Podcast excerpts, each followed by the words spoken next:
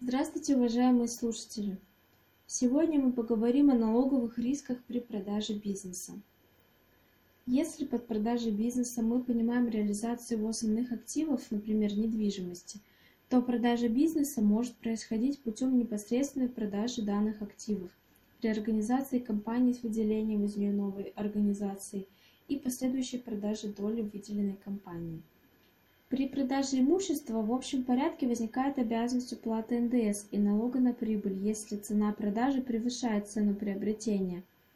Продажа доли в уставном капитале не образует объект обложения НДС вне зависимости от ее цены.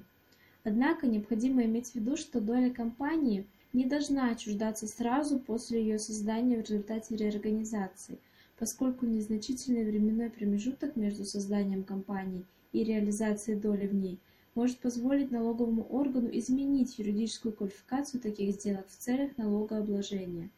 Также желательно, чтобы новая компания с переданным ей на баланс недвижимым имуществом осуществляла фактическую хозяйственную деятельность и получала доход.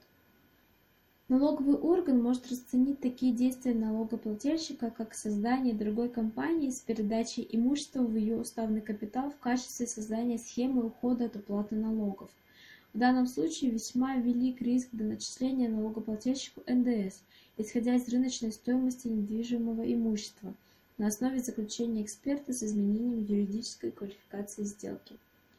Сделка отчуждения доли в уставном капитале в целях налогообложения относится к сделкам реализации имущественных прав. При этом налоговый кодекс прямо устанавливает, что продажа доли в уставном капитале не облагается НДС. Судебная практика показывает, что если при реализации доли продавцом выступает юридическое лицо и доля реализуется по номинальной стоимости, то есть риск требования налогового органа о получении необоснованной выгоды по налогу на прибыль. Минимизировать эти риски можно, аргументировав на основе показателей деятельности компании необходимость продажи доли именно по номинальной стоимости. При этом не должно быть убытков от операций, связанных с продажей доли.